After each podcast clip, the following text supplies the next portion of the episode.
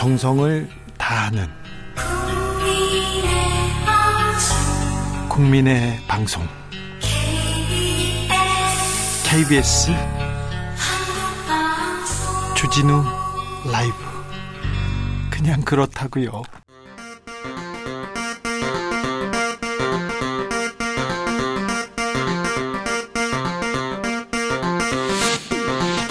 주진우 라이브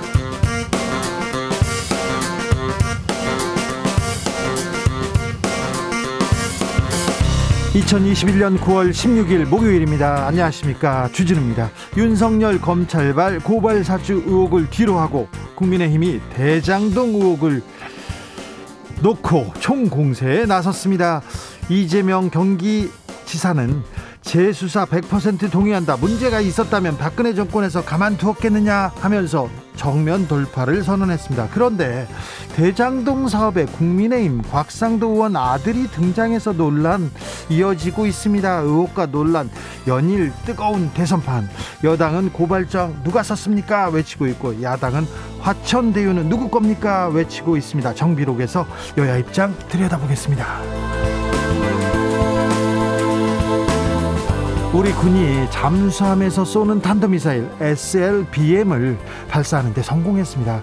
우리나라가 독자 개발했다고 합니다. 세계에서 일곱 번째로 성공한 나라가 됐는데요.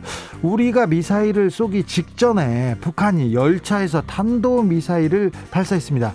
남북이 같은 날 미사일을 쏜 건데요. 이건 우연일까요? 북한의 속내는 무엇일까요? 군사 전문가 김종대 전 의원과 분석해 보겠습니다. 비트코인, 이더리움 같은 가상 자산을 쓰는 인구가 전 세계에 얼마나 됐는지 아세요? 2억 명을 돌파했다고 합니다. 특히 올해만 1억 명 이상 증가했다고 하는데요. 우리나라는 올해 가상화폐 4대 거래소에 500만 명, 그러니까 인구의 10%가 코인에 뛰어들었다고 합니다. 특히 2030 세대의 코인 열풍 뜨거운데요. 내년에는 코인으로 돈 벌면 세금 내야 된다고 합니다. 얼마를 내야 하는지 김병철 코인데스크 코리아 편집장과 알아봅니다. 나비처럼 날아 벌처럼 쏜다. 여기는 주진우 라이브입니다.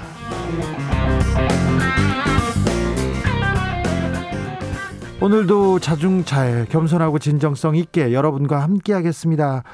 태풍 찬투가 북상하고 있습니다. 제주 가까이 와 있는데 오늘 밤이 최대 고비가 될 것으로 보입니다. 찬투 참 오래 침투해서 오래 머물고 있습니다. 남부 지역 그리고 제주에 계신 분들 부디 큰 피해 없기를 바랍니다. 예, 조심하셔야 됩니다. 태풍이 와서 머물고 있어요. 7시까지 주진우 라이브 함께 해 주십시오. 오늘도 그리고 궁금한 점이 있고 아, 이, 이 뉴스는 좀 전해 주세요. 알아봐 주세요. 하면 이쪽으로 보내시면 됩니다. 샵 9730 짧은 문자 50원, 긴 문자 100원. 콩으로 보내시면 무료입니다. 그럼 주진우 라이브 시작하겠습니다.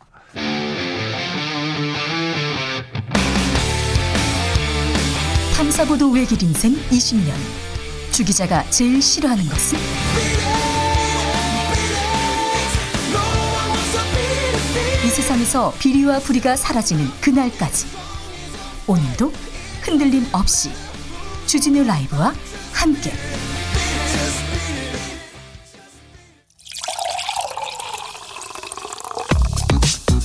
진짜 중요한 뉴스만 쭉 뽑아냈습니다. 주 라이브가 뽑은 오늘의 뉴스 주스. 정상근 기자 어서 오세요. 안녕하십니까. 코로나 상황 살펴볼까요? 네, 오늘 코로나19 신규 확진자 수는 1,943명이 나왔습니다. 네. 어제에 비해 136명 정도 줄었고요. 지난주에 비해서는요? 음, 한 100여 명 정도 줄었습니다. 네. 하지만 수도권 확진자가 전체 확진자의 78%가 넘는 등 수도권 확산세가 이어지고 있고요. 예. 또 지난 한 주간 그 인구 10만 명당 확진자 상황을 보면 이 비수도권은 1.6명인데 수도권이 5.1명이나 됐습니다. 어, 차이가 아주 크네요. 네, 3배가 넘게 차이가 났습니다. 네. 어, 이 정부는 수도권 확산세가 전국 연휴에 퍼, 전국으로 퍼지지 않도록 그 만남 시간과 횟수를 줄여달라라고 거듭 당부했습니다. 네. 한국과학기술원 연구 결과 어, 만남의 시간을 줄이고 환기도 자주 하면 감염 위험이 3분의 1 정도로 줄었다라고 합니다. 백신 접종을 서둘러야 될 텐데 백신 접종만이 모든 걸 해결해 주지는 않습니다. 백신 선진국이라고 할 수 있는 백신을 개발한 나라 미국이 지금 하루에 음, 확진자가 12만 명입니다. 12만 명대인데 10만 명대를 넘게 이렇게 코로나 확진자가 나오는 나라는 미국뿐입니다. 사망자는 하루에 2천 명대인데요. 압도적 1인데 아무래도 거리두기 굉장히 더 중요한 것 같습니다. 특별히 아, 추석 때 거리두기 조심하셔야 됩니다. 태풍 찬투가 올라오고 있어요. 계속 올라오고 있습니다. 침투해가지고 계속 머물고 있어요. 네, 14호 태풍 찬투는 이 상하이 동쪽에서 갈피를 못 잡고 좀 이상한 움직임을 보여왔는데요. 아니 태풍이 빠르게 이렇게 지나가는데 그냥 머물러 있습니다. 네, 이제 북쪽으로 본격적으로 방향을 잡을 것으로 보입니다. 네, 태풍의 직접적인 영향권이 아님에도 찬투는 한라산에 이미 750mm가 넘는 폭우를 쏟아냈는데 네. 오늘 12시 제주도에 태풍주의보가 발효됐습니다. 아, 태풍은 내일 제주 남쪽 해상을 통과할 것으로 예상이 되고 부산 앞바다를 지나서 일본 쪽에서 소멸될 것으로 예상이 되고 있습니다. 내륙 지방으로는 오지 않는다니 다행인데 그래도 비가 많이 온답니다. 네, 특히 제주 그리고 남해안 지방이 좀 걱정인데요. 아, 내일까지 제주에는 100에서 최고 400mm 이상, 전남 동부와 경남 해안에도 최고 120mm의 많은 비가 내릴 것으로 보입니다. 아, 바람도 만만치 않아서 이 제주에는 순간 최대 초속이 40m, 네. 남해안과 영남 동해안에도 어, 초속 20에서 30m의 강풍이 예보됐습니다. 6169님께서 태풍 찬투 중국으로 가다가 생각 중인가 봅니다. 저렇게 느린 태풍은 처음 봤습니다. 그러니까 중국에서 머물면서 한국의 정치 상황을 관망하는 거 아닌지 아 이렇게 머물러서 고민하는 태풍은 또 처음입니다. 정상 기자도 그렇죠. 네, 저도 처음 봤습니다. 네. 똑같은 얘기를 지금 며칠째 반복하는 것 같습니다. 그렇습니다. 올라온다고. 아무튼 오, 머물면서 비는 많이 뿌리고 있기 때문에 조심하셔야 됩니다. 네, 그렇습니다. 내일까지는 조심하시면 내일부터는 이제 찬투 보낼 수 있을 것 같습니다.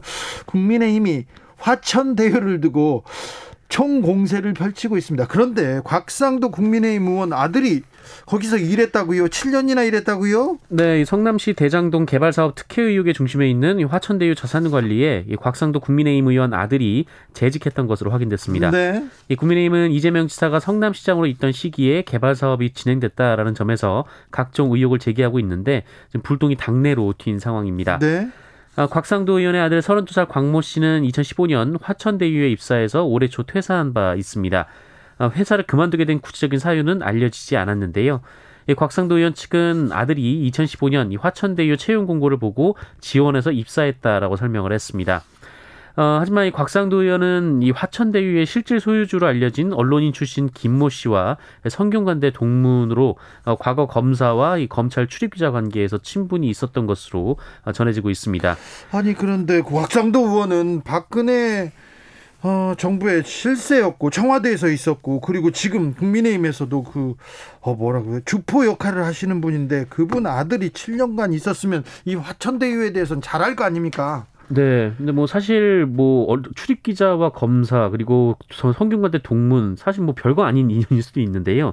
어, 그런데 이 국민의힘에서는 그 언론인 김 씨와 이재명 지사가 2014년 인터뷰를 한 사실 그리고 어, 화천대유의 자회사와 이재명 지사의 정치적 목표인 이 대동세상에 어, 글자 하나가 같다라는 이유로 의혹을 계속 제기를 한 바가 있습니다. 그런데 곽상도 의원과 그 김 기자하고 굉장히 친분이 있었다는 게 거의 좀 드러났습니다. 친분이 있어요. 네. 둘이 친해, 친했어요. 네네. 제가 어, 잘 압니다. 이재명 지사는 이 곽상도 의원 아들이 화천대유에 근무했던 사실과 관련해서 야당 게이트라며 맞불을 놓았습니다. 어, 김남준 이재명 캠프 대변인은 이재명 후보에게 들이댄 잣대대로 보자면 야당 게이트이자 전직 검찰 법조기자 이권 카르텔이라고 주장했습니다. 화천대유 둘러싼 의혹은 계속 커져만 가고 있습니다. 그런데 네. 어, 화천대유가 이 대장동 개발 사업에 참여하며 배당 금으로만 수백억 원의 수익을 올렸는데 이 JTBC는 어제 여기에 개발 이익금까지 더해지면 화천대유의 이익금이 수천억 원에 이를 것이다라고 보도했습니다. 수천억 원이요? 네, 또 민간 사업자 공모 하루 만에 이 화천대유가 참여한 컨소시엄이 공모에 선택됐다라는 점도 의문으로 제기되고 있습니다. 어, 이에 대해 이재명 지사는 어제 경기도의회에서 이 대장동 개발과 관련해서 수사를 하는 것에 100% 동의한다라고 밝힌 바 있는데요. 국민의힘은 다음 달 국정감사에서 국토위, 행안위, 정무위를 중심으로 관련 증인들을 대거 증언대에 세울 것을 예고했고요. 특검도 거론하고 있습니다. 아, 그리고 회의실 배경 현수막 문구도 화천대유 누구 겁니까?로 교체를 했습니다. 다스는 누구 겁니까의 원 원작자고 제가 카피라이트를 갖고 있는 사람으로서 이거는 좀 아닌 것 같은데 좀 지켜보시자고요. 아무튼 화천대유의 어, 대표 김모 기자와 그 곽상도 의원은 어, 검사 시절부터 네. 굉장히 가까웠습니다. 두 분이 가까웠어요. 그건 제가 그 당시에도 알고 있었습니다. 찬투 소식 방금 전해드렸는데 행정안전부에서 알려드리는 재난 속보 전해드리겠습니다. 2021년 9월 16일 오후 5시 제주도 앞바다, 제주 서부, 남부, 동부 지역에 태풍 경보가 발효됐습니다.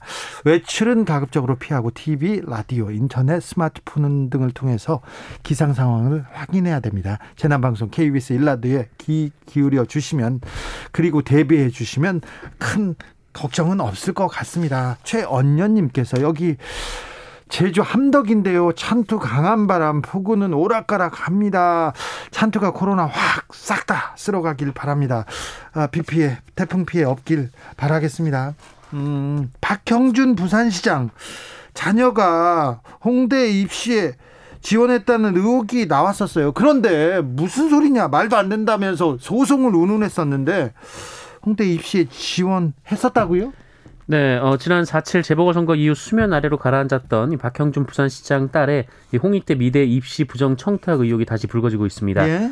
이 더불어민주당 부산시당이 오늘 성명을 통해서 이 박형준 시장 자녀가 이 홍익대 미대에 응시했던 사실이 드러났다라고 주장하며 선거법상 허위 사실을 유포한 죄에 해당하는 만큼 박형준 시장은 사퇴해야 한다라고 주장했습니다.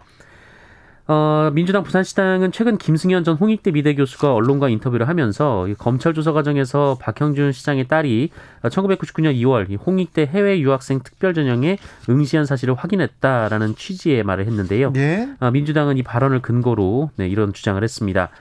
아, 말씀하신 대로 앞서 박형준 부산시장은 이 홍익대 입시 비리 의혹이 제기되자 자신의 딸이 홍익대 입시에 응한 적이 없다라는 취지의 발언을 한 바 있습니다. 홍익대 근처는 가지 않았다고 가지도 않았다면서 언론 보도 그리고 언론 인터뷰했는데 뭐 소송한다고 했었어요. 저희한테도 저희한테도 언론 중재위에 이거 제소하고 그랬었는데 네, 그랬는데 이렇 이렇습니까? 네, 뭐 검찰 공식 발표가 나온 것은 아닌데요. 일단 박형준 시장 측은 검찰의 수사 결과가 나오면 그때 입장을 밝히겠다라고 말했는데 이 공직선거법 위반 혐의의 공소시효가 6개월인 만큼 검찰의 관련 수사 결과가 조만간 발표될 것으로 보입니다. 외국에 다니던 딸이 한국에 들어와서 이, 편입하려고 했다, 입학하려고 했다. 이거 모를 수 없는 내용이고 착각할 수 없는 내용인데 만약에 만약에 이 검찰 수사 결과가 어, 지원한 것으로 밝혀진다면 이 거짓말은 어떻게 해야 되는 건지 어떻게 이렇게 이런 이런 말을 할 수 있는 건지 참 좀 이해가 안 됩니다. 이해가 안 됩니다. 6377님께서 한국 정치 참으로 한심합니다. 조선시대와 다를 게 있나요? 매일 상소문으로 여야 싸우고 언론도 더불어 참 참 참 국민들만 죽어가네요. 얘기합니다. 국민을 위해서 좀 싸워줬으면 하는 생각이 좀 있습니다. 그리고 조금 정치인들 거짓말은 안 했으면 좋겠어요. 잘못이 드러나면 거기에 대해서 사과를 하고 가면 되지. 물타기 그리고 거짓말이라고 하고 막 소송하고 다 드러나게 돼 있습니다. 결국 드러나게 돼 있습니다. 새빨간 거짓말이라고 하더니 다 드러나지 않았습니까?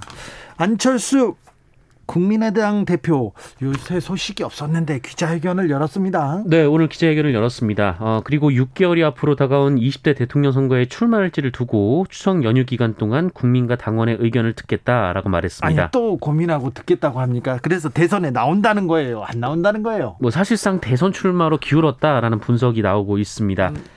아, 안철수 대표가 만약에 이번 대선에 출마할 경우 세 번째 대권 도전이 되는데요. 네. 안철수 대표는 새로운 리더십을 모색하는 가장 큰 기회의 마당이 바로 대통령 선거라면서 어, 이번 기회를 놓치면 대한민국의 새로운 미래는 없을 것이다라고 주장했습니다. 알겠습니다. 지난번 대선에서 안철수 후보가 21%를 얻었죠. 네. 아, 만만치 않은 득표율이었는데 안철수 국민의당 대표가 어떻게 결정하는지 그리고 그의 정치 행보는 어떤 어떤 쪽으로 변화하는지 저희가 좀 자세히 들여다볼 기회를 갖겠습니다. 7865님께서 이전투구 토사구팽 절면피 저질개그 내노란볼 침소봉대 거짓말 줄아들으며 느낄 수 있는 정치 키워드입니다. 아, 네. 잘 듣고 계신 겁니다. 그러면요. 우병우 전 청와대 민정수석 실형이 확정됐습니다. 박근혜 정부 당시 민정수석을 지낸 우병우 씨에게 대법원이 징역 1년을 선고한 원심을 확정했습니다. 어, 우병우 전 수석은 미르 K스포츠 재단과 관련해서 최서원 씨의 비리 행위를 인지하고도 어, 진상 은폐에 적극 가담하는 등 국정농단 사태를 방조한 혐의로 기소가 됐습니다. 네. 어, 그리고 문체부 국과장과 감사 담당관에 대한 좌천성 인사 조치를 요구하는 등 민정수석의 권한을 남용한 혐의 어, 등등으로 이제 기소가 됐는데요. 네. 어, 2심은 국정농단 방조 혐의에 대해서는 민정수석 직무에 속하지 않는다며 무죄 판결을 한 바 있고 대법원도 이를 확정을 했습니다.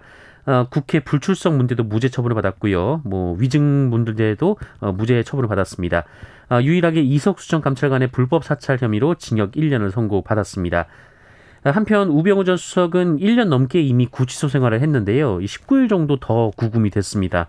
어, 그래서 국가를 상대로 형사보상금 청구가 가능한데 어, 수백만 원의 보상금이 지급될 것으로 예상이 됩니다. 아, 부자인데 또 수백만 원 보상금까지 받게 됩니까?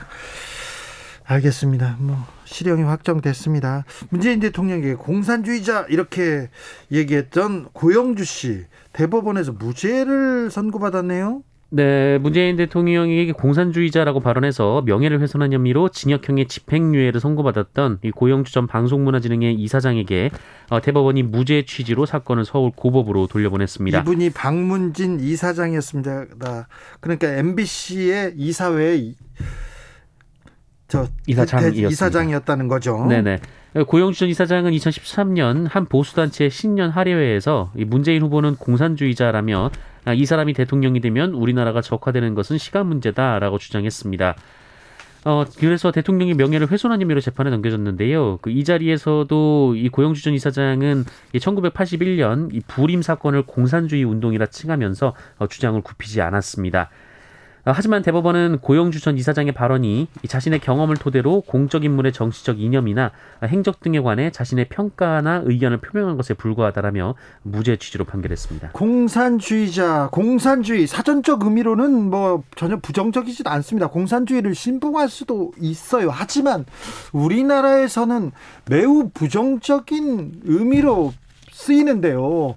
정상근 기자, 공산주의자예요? 그 굉장히 위험한 네, 네. 규정이죠. 규모, 그렇죠.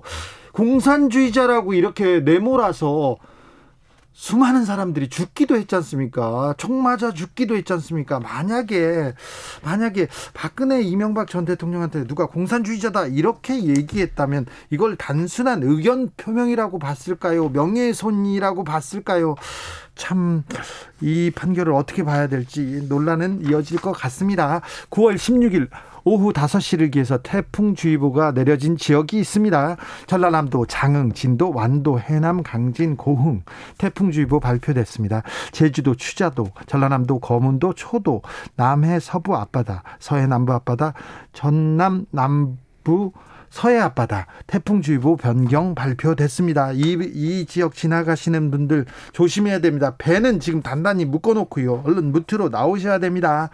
제가 태풍 때 아, 태풍 때 취재 간 적 있었는데 이때 또 고기가 잘 잡힌다고 또 배를 가지고 밖에 나가는 분들이 있어요. 좀 제발 그러지 마시고요. 자, 저희 방송 듣고 얼른 들어오십시오. 그리고 어, 태풍이 오, 고 있으니까 태풍이 왔으니까 KBS 1라디오 이렇게 귀 쫑긋 듣고 계십시오. 그, 그러면 저희가 어, 상황 계속 전해드리겠습니다. 양경수 민주노총 위원장 구속 적부심이 기각됐습니다. 네, 대규모 불법 집회를 주도한 혐의 등으로 구속된 양경수 민주노총 위원장이 법원에 구속 적부심을 청구했지만 기각됐습니다. 이 구속 적부심은 수감된 피의자에 대한 구속 결정이 합당한지를 법원이 네. 다시 판단하는 절차인데요. 이 청구가 기각되면서 양경수 위원장은 구속 상태로 검찰 조사를 받게 됐습니다. 아, 민주노총은 법 앞에 평등이라는 대전제를 무너뜨린 사법부의 판단에 분노한다라며 이 노동자를 위한 법은 없다는 대한민국의 사법 현실만 확인했다라고 주장했고요. 어, 그리고 10월 총파업 투쟁을 하겠다라고 강조했습니다. 네. 4371님께서 아, 충남 계룡시 사시는 부모님이 행복해 하십니다. 원래는 국민지원금 대상자에서 빠졌는데 이번에 시에서 100% 지원하기로 해서 받게 되셨기 때문입니다. 이번 추석에 내려가면 맛있는 거 많이 준비해 주신다고 합니다. 전 내일 퇴근 후에 계룡 갑니다. 이후 아, 벌써 지금 귀성에 나선 분들이 있습니다. 귀성에 나선 분들이 있었, 있는데 고향까지 좀 안전하게 가야 됩니다. 졸음운전 절대 조심하시고요. 아, 가다가 좀 졸리고 그러면 쉬었다 가셔야 됩니다. 재난지원금을 전 국민 88%만 준다고 했는데 어떤 지역에서는 어떤 지자체에서는 100%까지 다 주는 지자체가 있습니다. 그래서 그 혜택을 보셨군요. 아무튼 아, 풍요로운 어, 복된 추석이 되었으면 합니다. 근데 추석 때 꼭 이런 뉴스 꼭 나와요. 아유, 참. 두 딸을 성폭행한 인면수심의 남성이 있었습니다. 징역 30년 선고받았습니다. 네, 참 읽기도 힘든 뉴스인데요. 네. 이 10대인 딸 두 명을 200여 차례 넘게 성폭행을 하고 어, 이 과정에서 임신 낙태까지 시킨 40대 아빠에게 징역 30년이 선고됐습니다. 아유, 어떻게 이런 사람을 아빠라고 불러야 되는지 아이고 참 말하기도 네. 좀 고통스럽습니다. 48살인데요. 어, 이 남성은 2007년 부인과 이혼하고 혼자 두 딸을 키웠는데 이런 범죄를 저질렀습니다. 어, 주로 작은 딸이 범행 대상이었는데 어, 작은 딸이 반항하면 그 언니까지 부르겠다 이런 식으로 협박을 했다고 합니다. 또 이두달 명의로 대출까지 받았고요. 또 수감 중에도 큰 딸에게 뭐 돈을 보내라는 요구를 했다라고 합니다. 아, 현재 두 딸은 정신과 치료를 받고 있으며 어, 이 A 씨에 대한 엄벌과 함께 접근 금지 명령까지 요구했습니다. 징역 30년 선고받았습니다. 징역 300년도 아깝습니다. 이런 사람들한테 더더 더 이제 감옥에 더 살려야 된다고 생각합니다. 자신의 여자친구를 살해한 또 30대 남성도 있습니다. 네. 구속됐습니다. 얼마 전에 좀 이슈가 됐던 사건이었는데요. 이 서울 마포구 한 오피스텔에서 여자친구를 폭행해 숨지게 한 혐의를 받는 30대 남성이 어제 구속이 됐습니다. 어, 이 사건은 지난 7월 25일 이 마포구의 한 오피스텔에서 이 피해자 고 황혜진 씨와 언쟁을 벌이던 남성이 이 황혜진 씨를 수차례 폭행해 숨지게 한 사건입니다. 어, 사건 발생 후 병원으로 이송된 피해자가 3주 동안 의식불명 상태로 있다가 지난 8월에 사망한 바 있습니다. 예. 하지만 경찰은 이에 앞선 지난 7월 27일 이 남성에게 구속영장을 신청했는데 법원이 증거 인멸과 도주 가능성이 낮다며 기각을 한 바 있습니다. 그러니까요. 이게 뭐 말이 되냐고요. 네, 이후 경찰의 추가 수사와 또 유가족이 억울함을 호소하면서 사건이 알려졌는데요. 어, 유가족은 연인 간 폭력 사건의 경종을 울리기 위해 피해자의 이름 그리고 사진을 공개한 바 있습니다. 이게 근데 이제 그래서 언론에서 이거 너무한 거 아니냐 지적하자 이제 법원에서 구속됐습니다. 그렇죠. 네, 구속됐는데 구속의 이유가 도주의 염려가 있다라는 거였는데요. 예. 예 불과 한 달 보름 만에 이 법원에서 전혀 다른 판결 그 결정이 나온 셈입니다. 어, 다만 이번에는 이 경찰이 살인의 고의가 없다고 판단해서 살인이 아닌 상해치사 혐의를 적용했고 영장을 청구했습니다. 한편 이 남성은 혐의를 인정하느냐, 뭐 왜 때렸냐, 유족에게 할 말 없느냐 등의 질문에 묵묵부답으로 일관했습니다. 아니 여자친구를 폭행해서 숨지게 했어요. 그러면 일단 구속되는 게 맞지요. 증거인물 도, 도주할 가능성이 높았는데 참. 에이, 다음번에는 자신의 여자친구를 너무 사랑한 30대 남성 얘기도 좀 해주세요. 네. 알겠습니다. 주스 정상근 기자. 함께 했습니다. 감사합니다. 고맙습니다. 교통정보센터 다녀오겠습니다. 오수미 씨.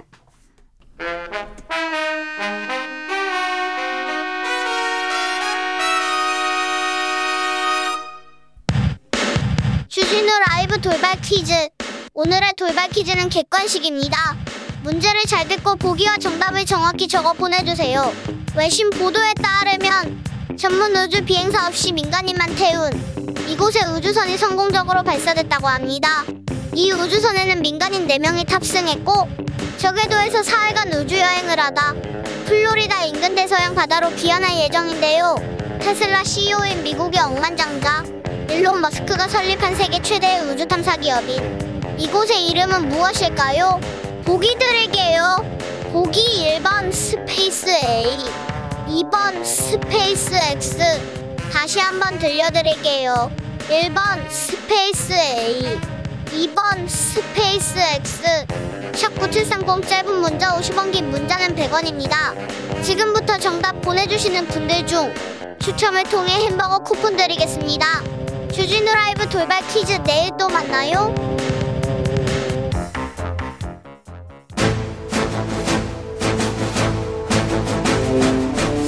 오선, 오선의 지혜와 품격으로 대한민국 정치를 이끈다. 오선의 정치비책 정비록.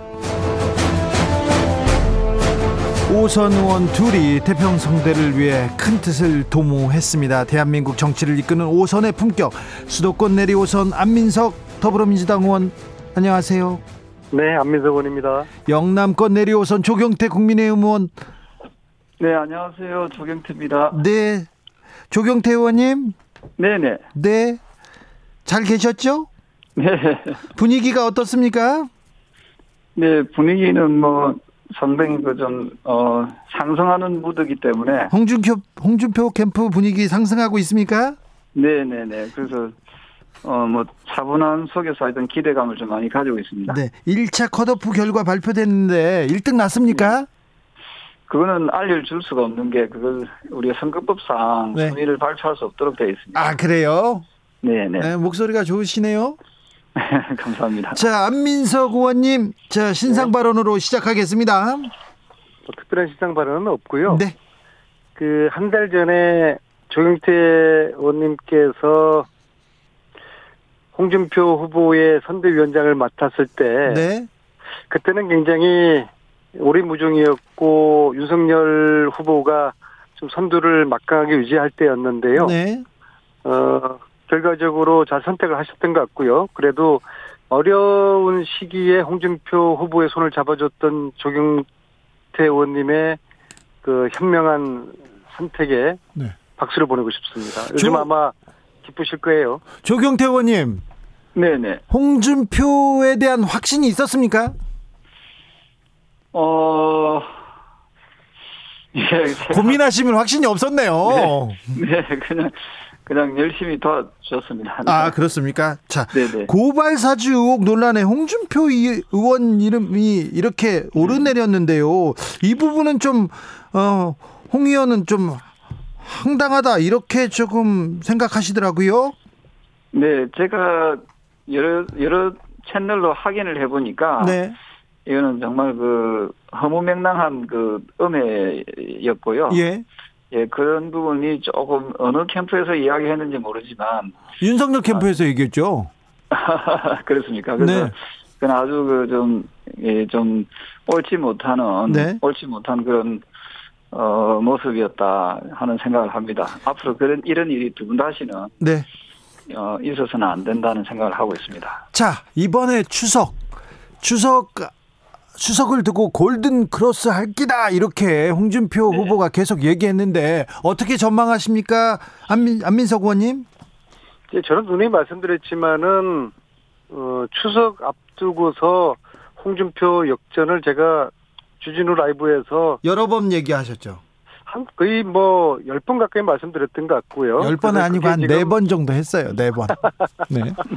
저의 그런 이제 예측이 이제 현실화되고 있고요. 네. 예, 이미 홍준표의 상승세는 극히 어려울 것 같고요. 네. 특히 이제 토론이 있지 않습니까? 예. 예, 지금 만약에 홍준표, 윤석열이가 지금은 거의 박빙일 것 같아요. 토론회가 승부처인데 토론회는 홍준표 후보가 굉장히 큰 재미를 볼 겁니다. 왜냐하면은 토론 강자 홍준표가 지금 허점 투성이인 윤석열 뭐 가족들 리스크부터 해가지고 본인의 실은 시리즈가 지금 한 10가지 정도가 나온 것 같아요. 이것을 토론 강자인 홍준표 후보가 그냥 두고 보겠는가. 그리고 특히 윤석열 후보는 뭐 대통령 후보로서 국민들 여쭤보면요. 이미 국민들 가슴 속에는 아 저런 사람은 대통령이 돼서는 안 되겠구나. 대통령 준비가 안 돼 있구나. 그것이 이제 토론회를 통해 가지고 국민 민심이 확인될 거거든요. 예, 그렇게 에, 되면은 음, 토론회를 하는 순간 에, 지금 박빙인 윤석열, 홍준표 이 상황은 바로 홍준표의 대세론으로 어, 그렇게 이제 접어들 거라고 저는 보고 있습니다. 조경태 의원님, 네네. 어떻게 전망하세요?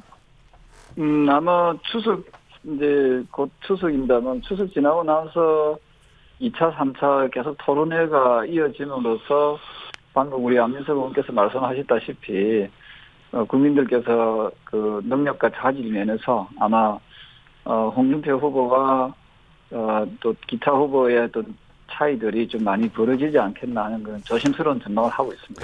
윤석열 후보가 손발 노동은 아프리카에서나 이렇게 얘기하는 걸 보면 좀 현실을 좀 잘 모르시는 거 아닌가 이렇게 생각이 이렇게 평가하는 그 평론가들이 많습니다. 조경태 의원님. 지금 육체 노동자분들이 또 우리나라에 많이 계시지 않습니까? 예. 어, 이분들을 정말 그 폄하해서는 안 된다, 폄하, 폄하해서는 안 된다 생각하고요. 정중히 저 사과하는 것이 옳다고 생각을 합니다. 아, 그렇습니까? 지금 그 육체 노동하시는 분들이 지금 어, 저 아마 수백만 명이 훨씬 넘을 건데요. 네, 네. 예, 그분들을 또 어, 폄하하는 거고 그리고 또 아프리카에 대한 일종의 인종차별의 우려가 있거든요. 네. 예, 그, 그래서 이런 부분에 대해서 어, 직업에 대해서 이렇게 천시하는 듯한 그런 이 마인드는 상당히 그, 어, 좀, 어, 지양해야 된다. 예. 예. 그런 생각을 합니다. 조경태 의원님이 점잖은 조경태 의원님이 이 정도 얘기하시면 굉장히 좀 네. 따끔하게 얘기하신 겁니다. 7617님께서 국민의힘에서 특정 후보를 너무 편애하는 것 같은데 서운하지 않으신가요? 이렇게 물어봅니다. 조경태 의원님.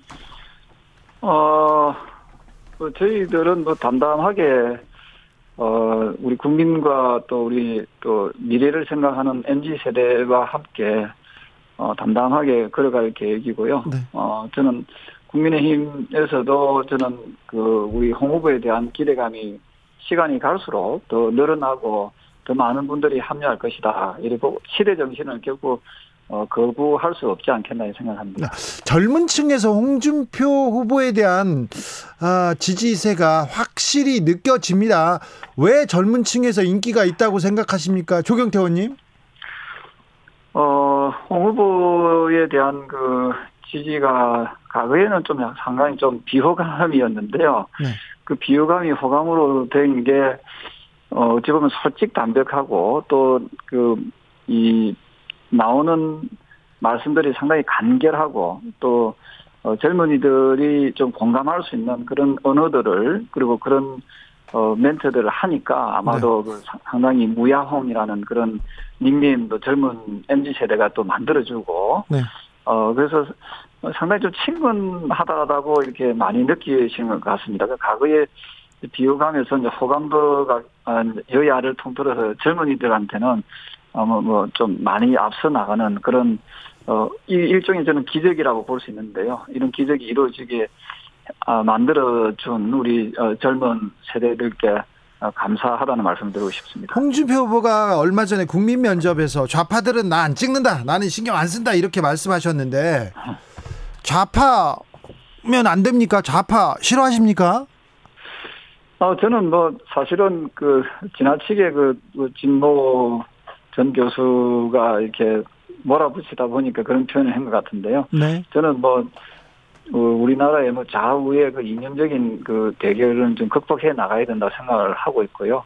어 저는 뭐뭐 좌든 우든 대한민국의 그 안위를 걱정하고 대한민국의 번영을 걱정하는 어 그런 분들은 저 저는 함께 누구든지 함께 해야 된다는 그런 입장입니다. 아니 조경태 의원님 생각은 바르고 좋아요. 그런데 홍준표 후보 생각은 아니라니까요. 아, 그 조금씩 그 제가 잘 네. 중심을 잡아 나갈 수 있도록 네. 많이 노력을 하겠습니다. 네, 많이 해야 돼요. 좀 네. 붙, 바지 좀 붙들어 잡아야 될 때가 좀 있습니다. 6010님 존경하는 조경태 의원님 혹시 화이자는 맞으셨습니까? 그냥 궁금해서요. 이렇게 물어보는데.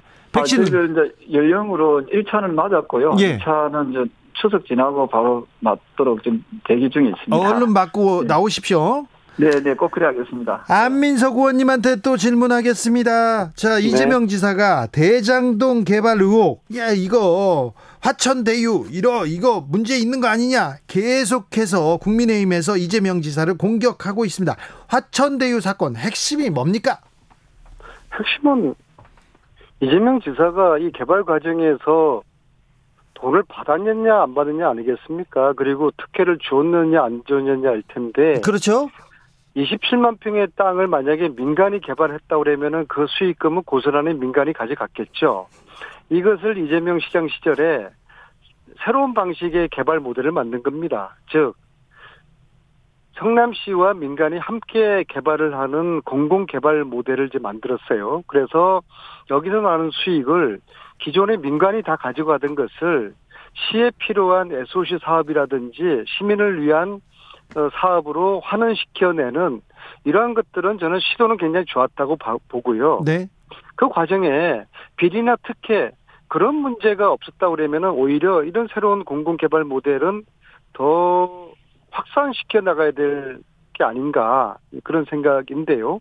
그런데 이게 화천대유의 그 야당 뭐 각상도 의원 아드님이 7년을 근무, 근무했다는 거 아닙니까? 예. 그래서 어, 화천대유가 어떻게 운영됐는지를 뭐 시장이 어떻게 알겠습니까? 그들은 그들 나름대로 수익을 또 극대화하기 위한 그런 노력을 했겠죠. 근데 유감스러운 건 그 과정에서 이것이 자칫하면은 화천대유라는 이 회사가 이 검찰들의 그런 먹거리와 놀거리를 제공해 주었 준 그런 측면이 있지 않나 싶어요. 어쩌면 이것이 검찰 게이트로까지 비화될 수도 있지 않을까 생각을 합니다. 왜냐하면은 여기에 지금 이미 이제 특수검찰 출신 이름들 네. 또 현직을 포함해서 이름들이 그런되죠. 그리고 네네. 네.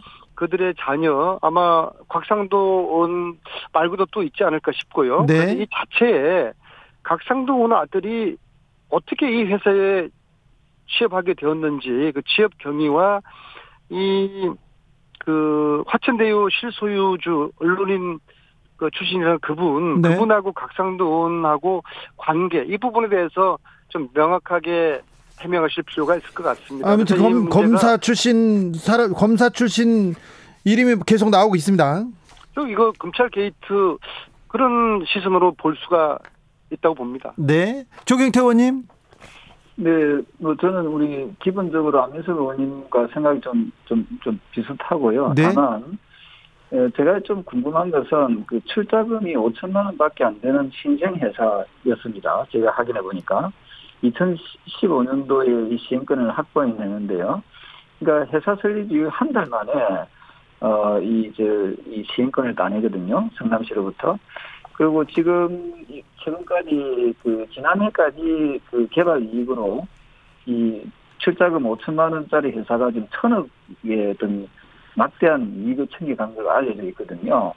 그래서 이 부분에 대해서는 어쨌든 그 성남시에서 어 저는 상식적으로 이해가 안 되는 게 출자금 5천만 원짜리 신생 회사를 이 공룡 개발 아까 그 취지는 참 좋은 겁니다만 이 공룡 개발에 참여할 수 있도록 어 한 부분이 과연 그 어떤 이 국민들이 납득이 갈 것인가 지금 말씀하신 뭐 특정 국회의원 아들이 근무했다는 거 좋습니다. 그 부분도 저는 함께 저는 이건 상당한 그 논란이 있을 수 있는 네. 어, 그러한 부분이기 때문에 국민들께 네. 이거는 낱낱이 좀 밝혀줄 필요가 있겠다 생각하고 있습니다. 필요가 있습니다. 낱낱이 좀 밝힐 필요가 있습니다. 그 이거 이 회사는 어떤 회사고 그리고 특혜를 주었는지 그리고 누구 또 부적절한 개입이 있었는지 이거 그렇습니다. 밝혀야죠. 그지요?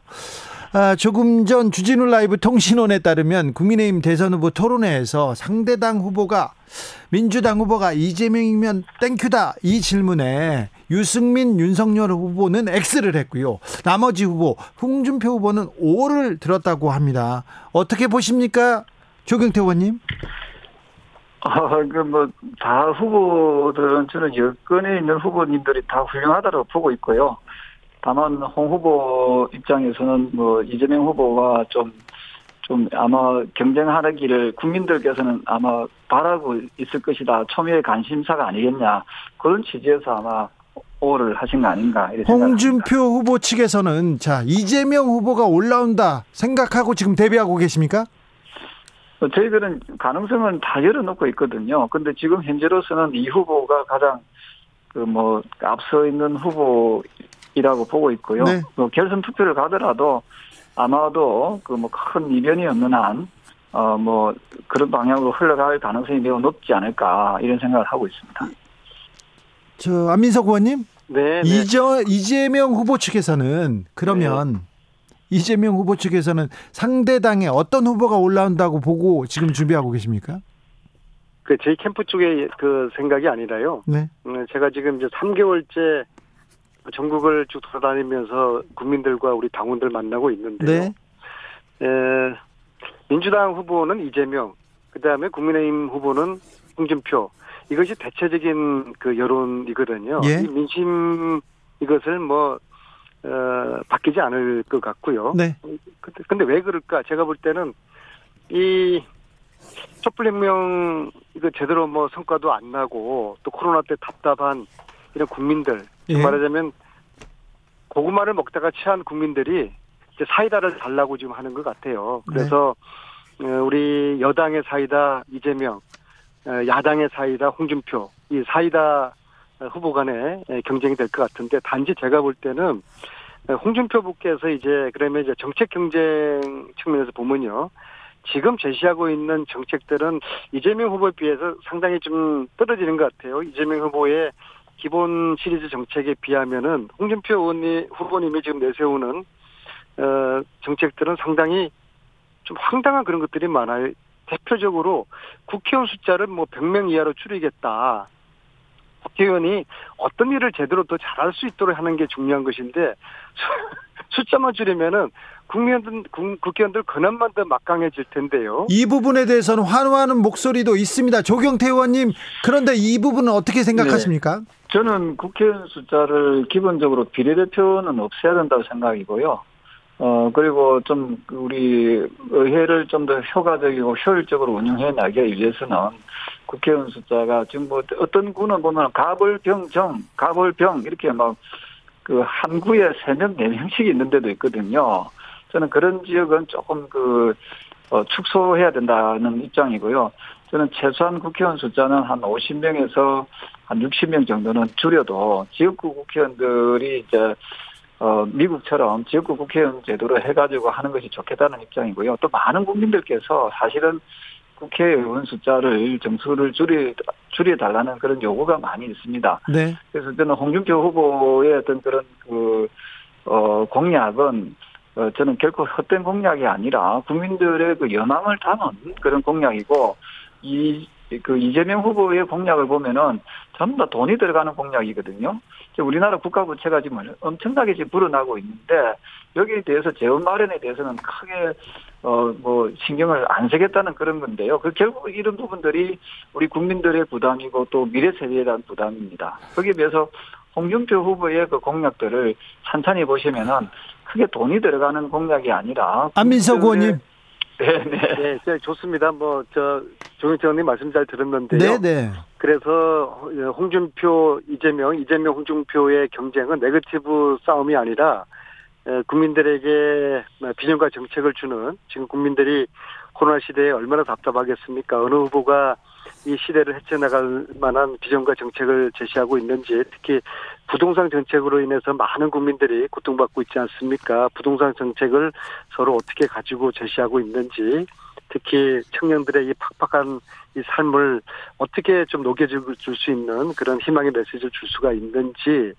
또 특히 예, 우리 국민들이 원했던 촛불 혁명이 이렇게 미안으로 흐지부지하게 끝나고 있는데 좀 더 나라다운 나라를 만들기 위한 그런 후보들 간의 정책과 비전의 정정당당한 경쟁.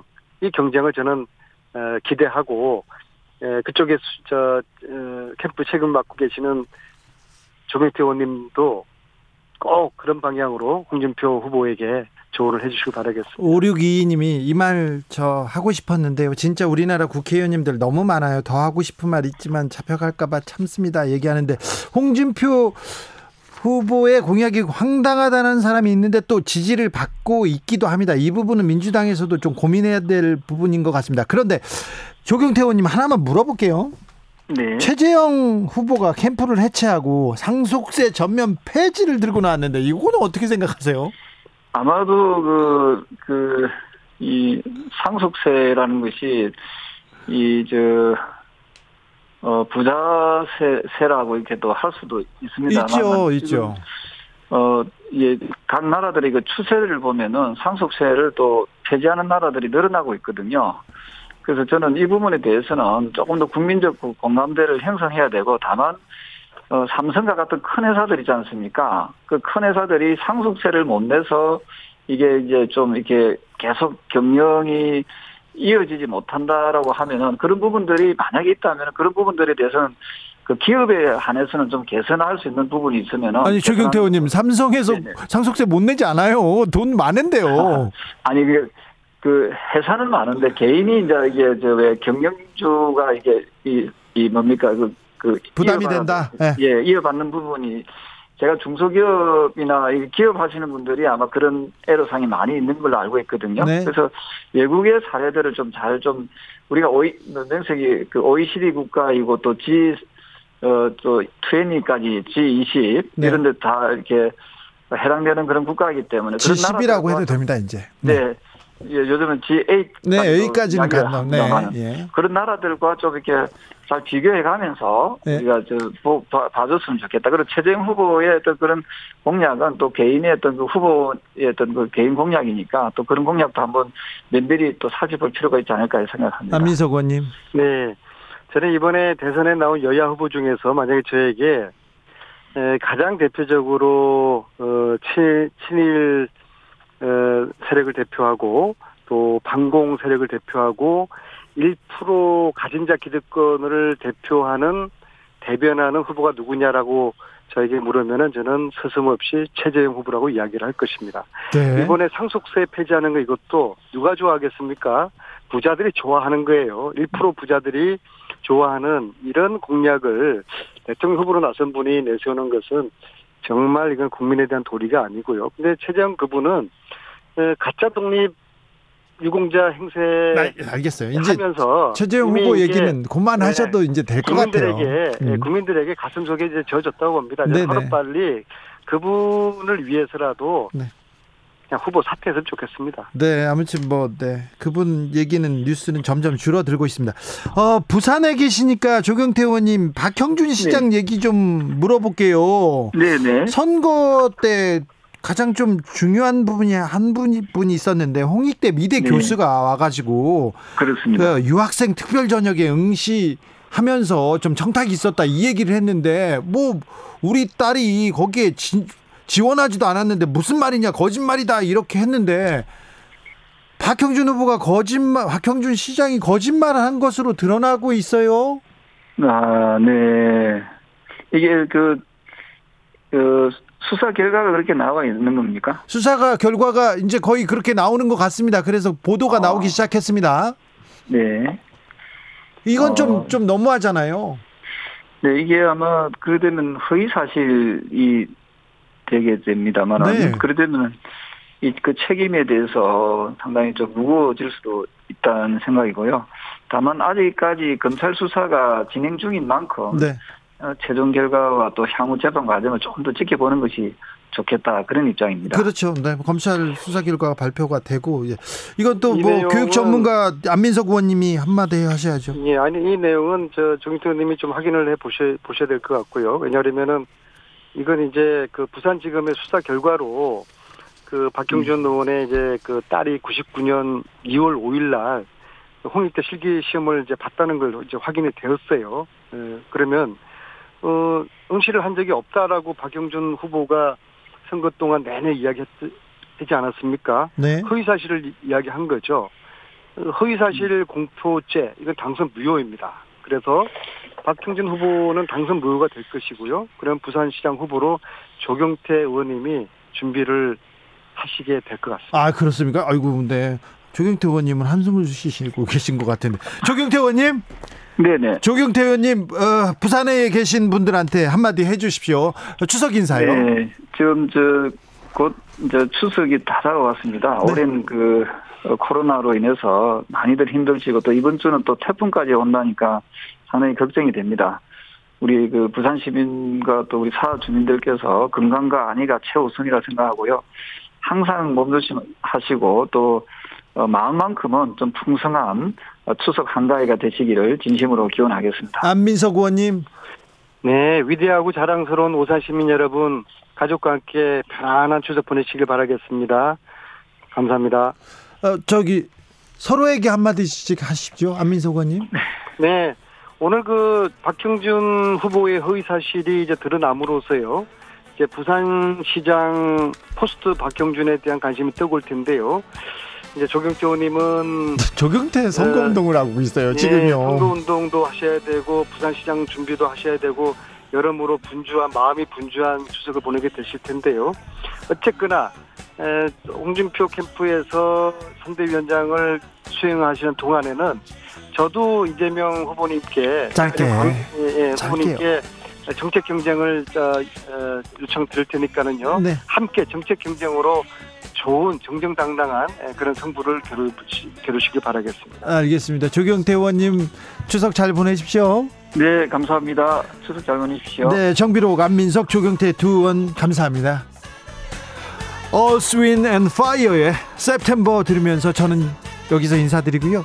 6시 2부에서 다시 돌아오겠습니다. 잠깐 쉬었다가 만나겠습니다.